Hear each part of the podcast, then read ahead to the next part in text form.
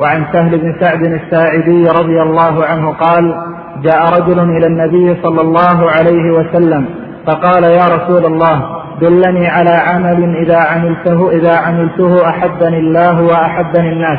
قال اذهب في الدنيا يحبك الله واذهب فيما عند الناس يحبك الناس. حديث حسن رواه ابن واذهب في الدنيا يحبك يحب أيوه. اذهب في الدنيا يحبك. اذهب في الدنيا يحبك الله واذهب فيما عند الناس يحبك الناس. يحبك. يحبك الناس حديث حسن رواه ابن ماجه وغيره بأسانيد حسنة. هذا الحديث فيه ذكر الزهد. الزهد في الدنيا والزهد فيما في أيدي الناس. وهو حديث أصل في بيان كيف يكون المرء محبوبا عند الله جل وعلا وعند الناس.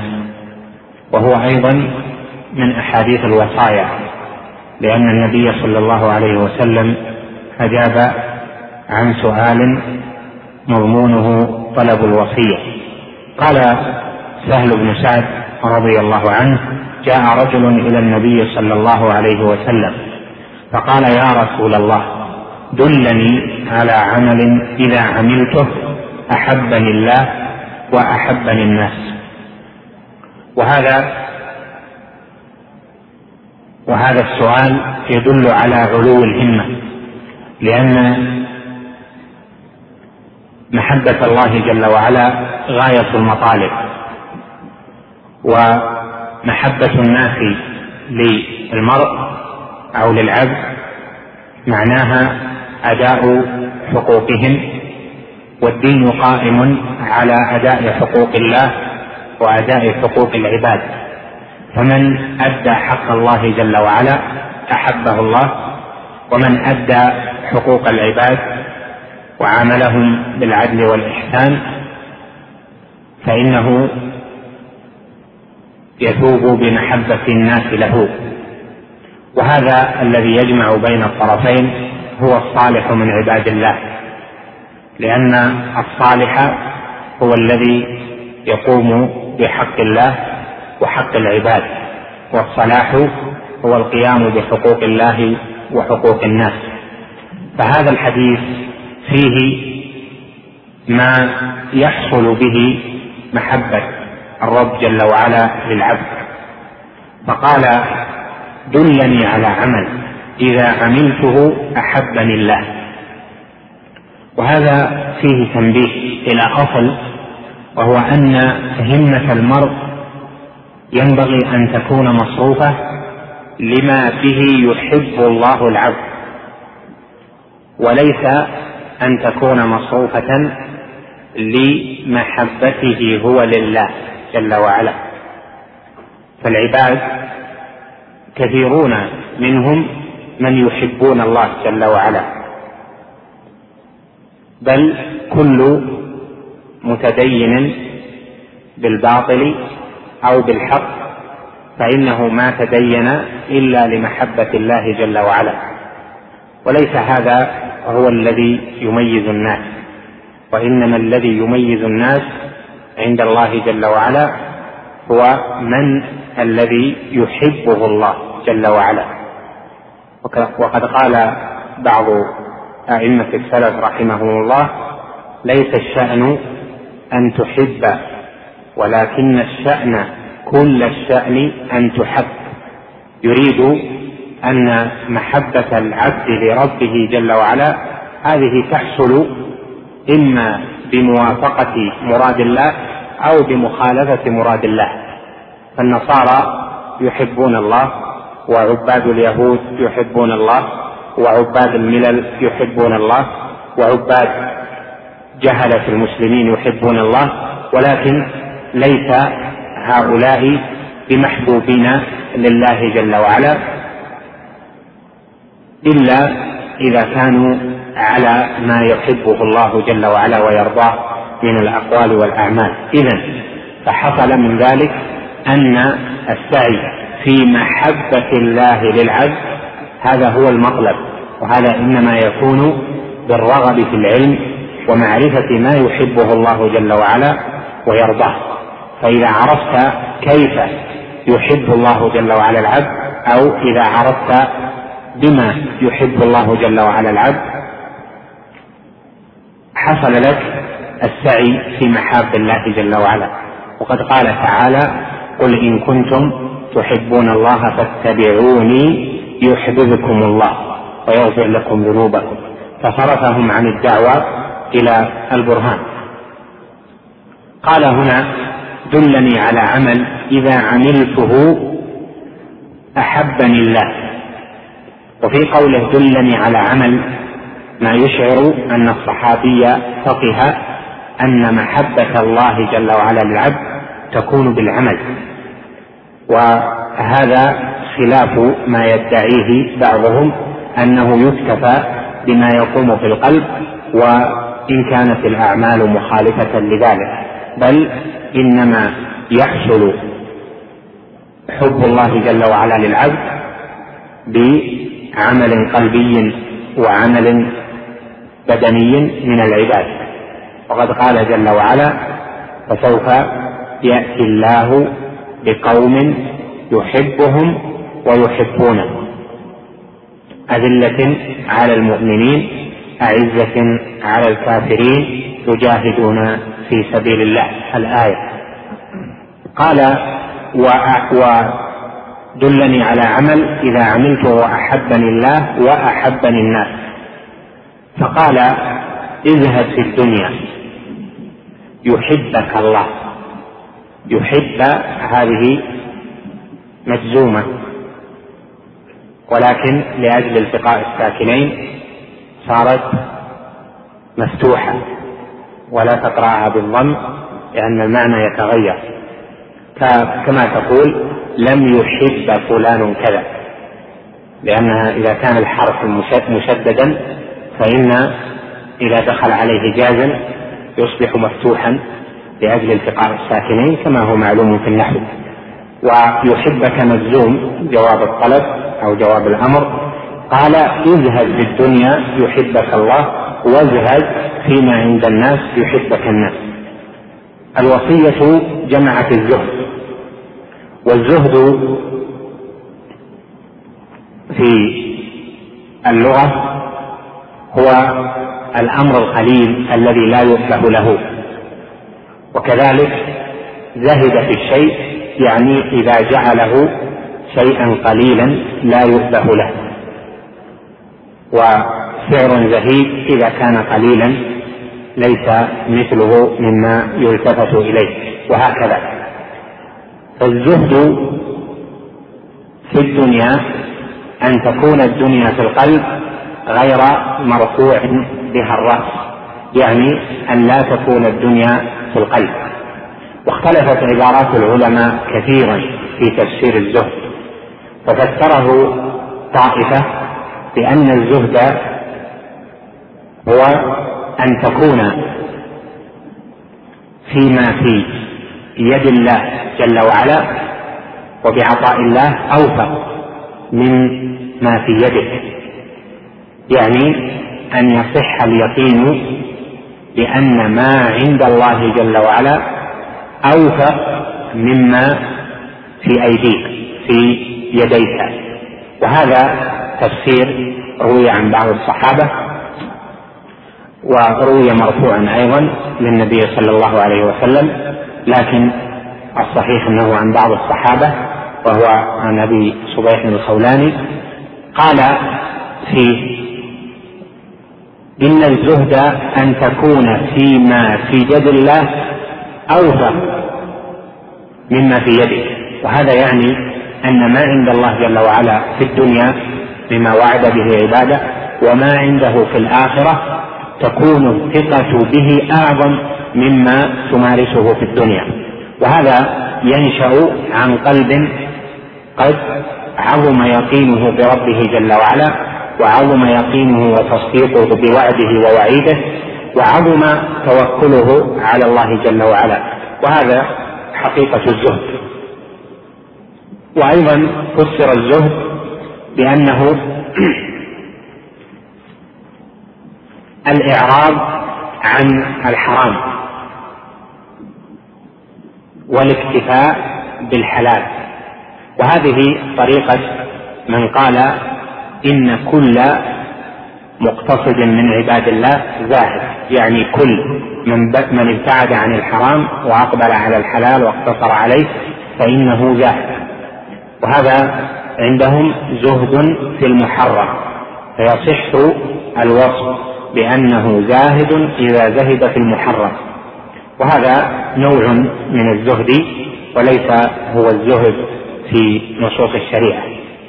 ومنهم من فسر الزهد بعامة بأن الزهد ترك الدنيا والإقبال على الآخرة. ترك الدنيا بفضول مباحاتها والإقبال على الآخرة والتعبد. فالزاهد هو الذي ترك الدنيا وأقبل على الآخرة. انتهى الوجه الأول. أيضا من فسر الزهد بعامة بأن الزهد ترك الدنيا والإقبال على الآخرة. ترك الدنيا بفضول مباحاتها والإقبال على الآخرة والتعبد. فالزاهد هو الذي ترك الدنيا وأقبل على الآخرة.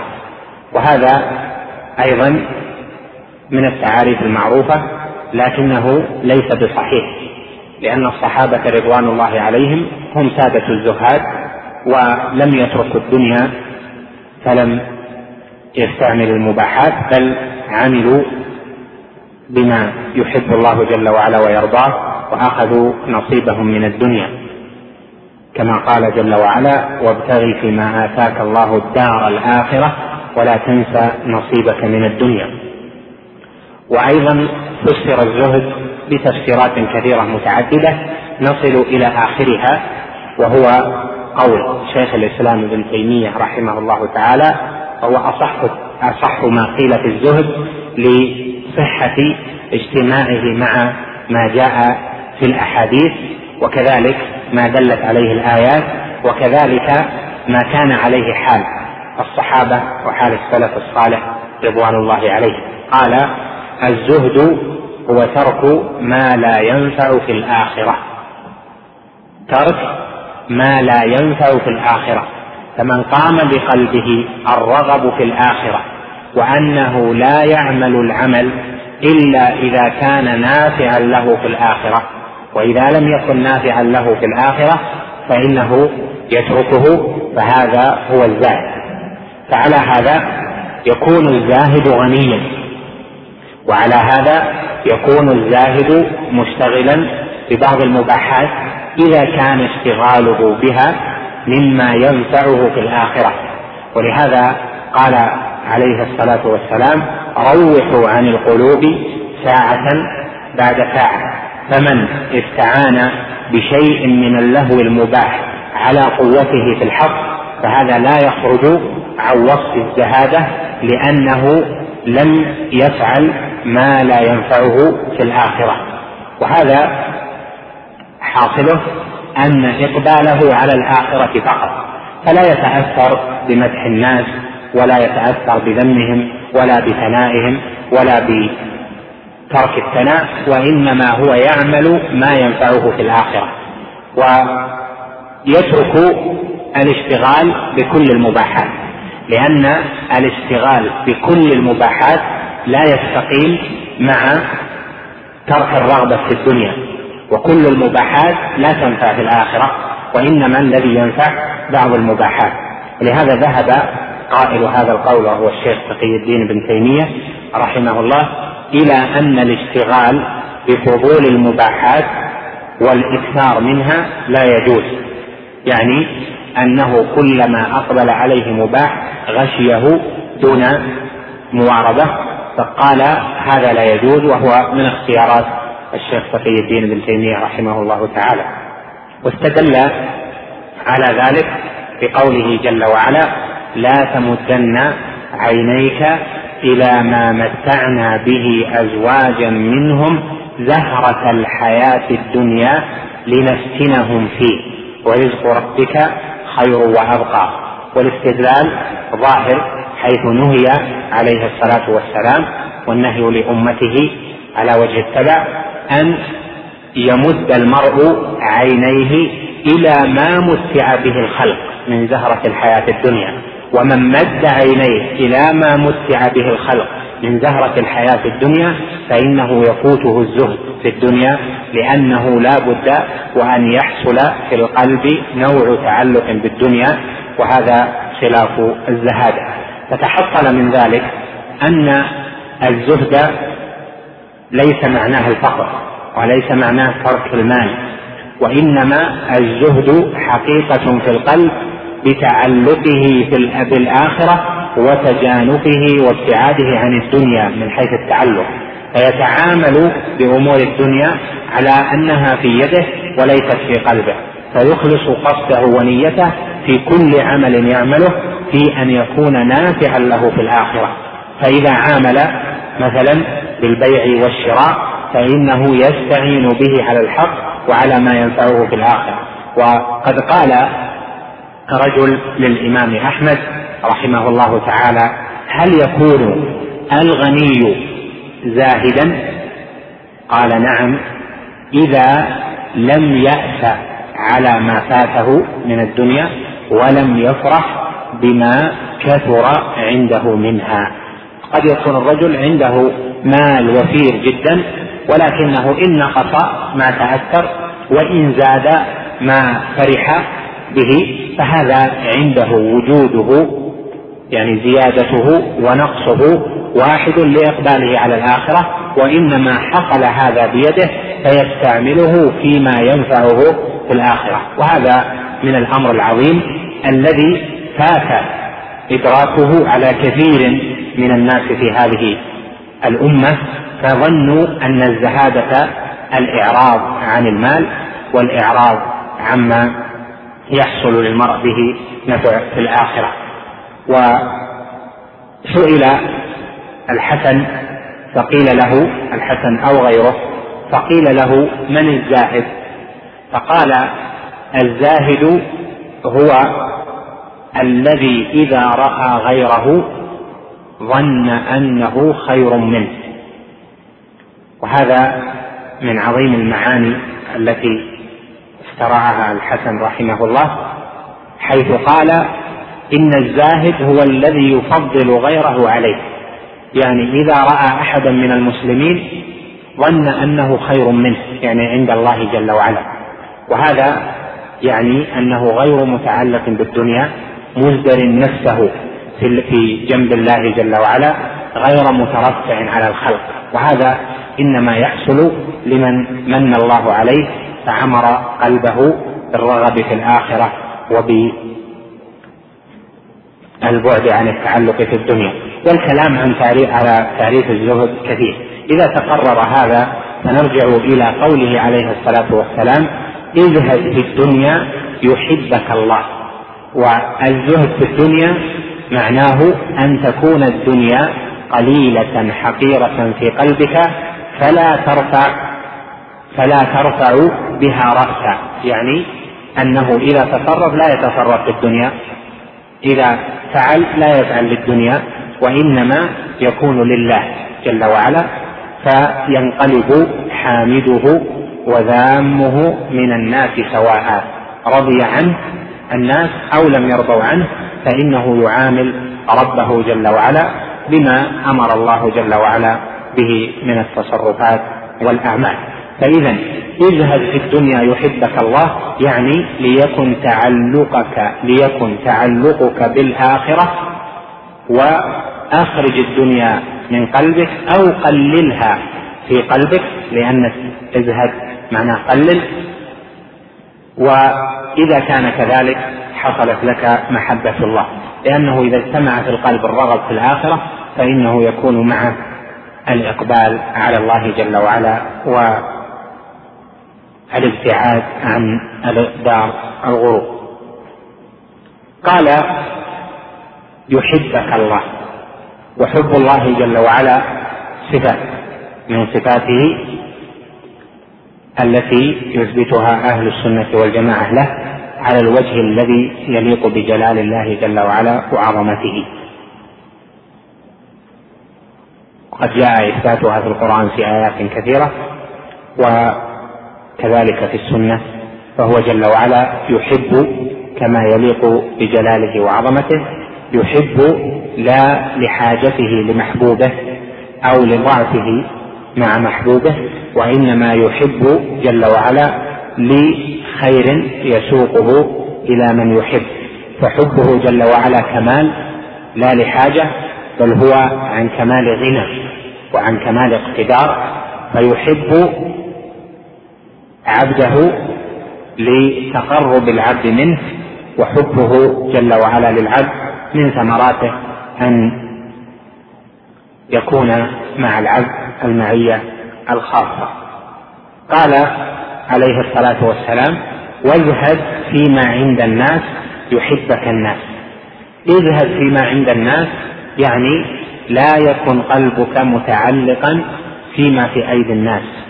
فإذا فعلت ذلك فأخرجت ما في أيدي الناس من التعلق ومن الاهتمام وكان ما عند الناس في قلبك لا قيمة له سواء أعظم أم؟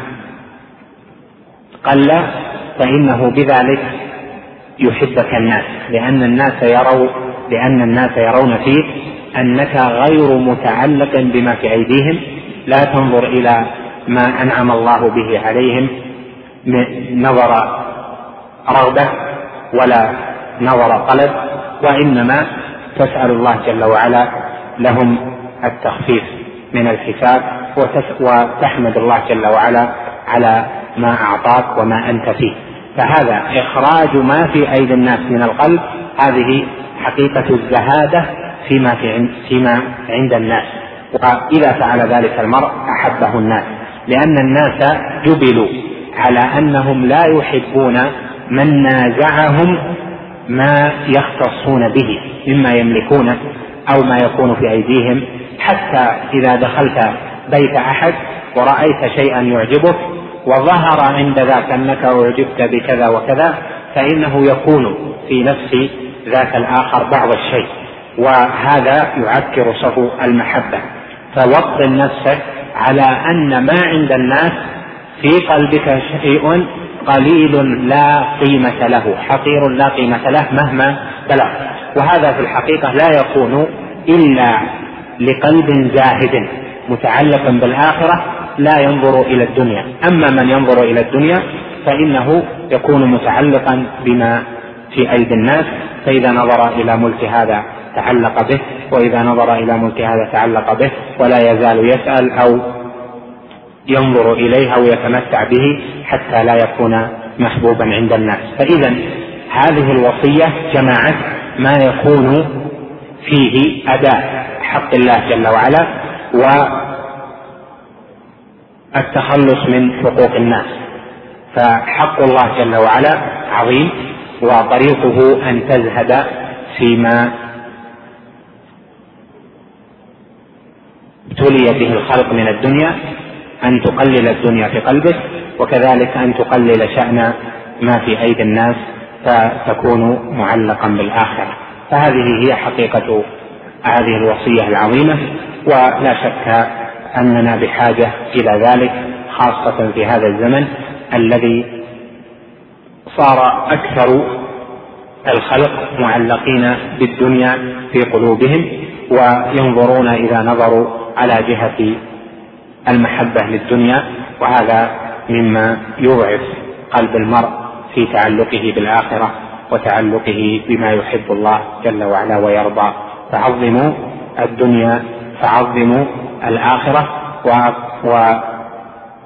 وقللوا من شأن الدنيا فبذلك يكون الزهد الحقيقي والإقبال على الآخرة والتجانف عن دار الغروب نعم.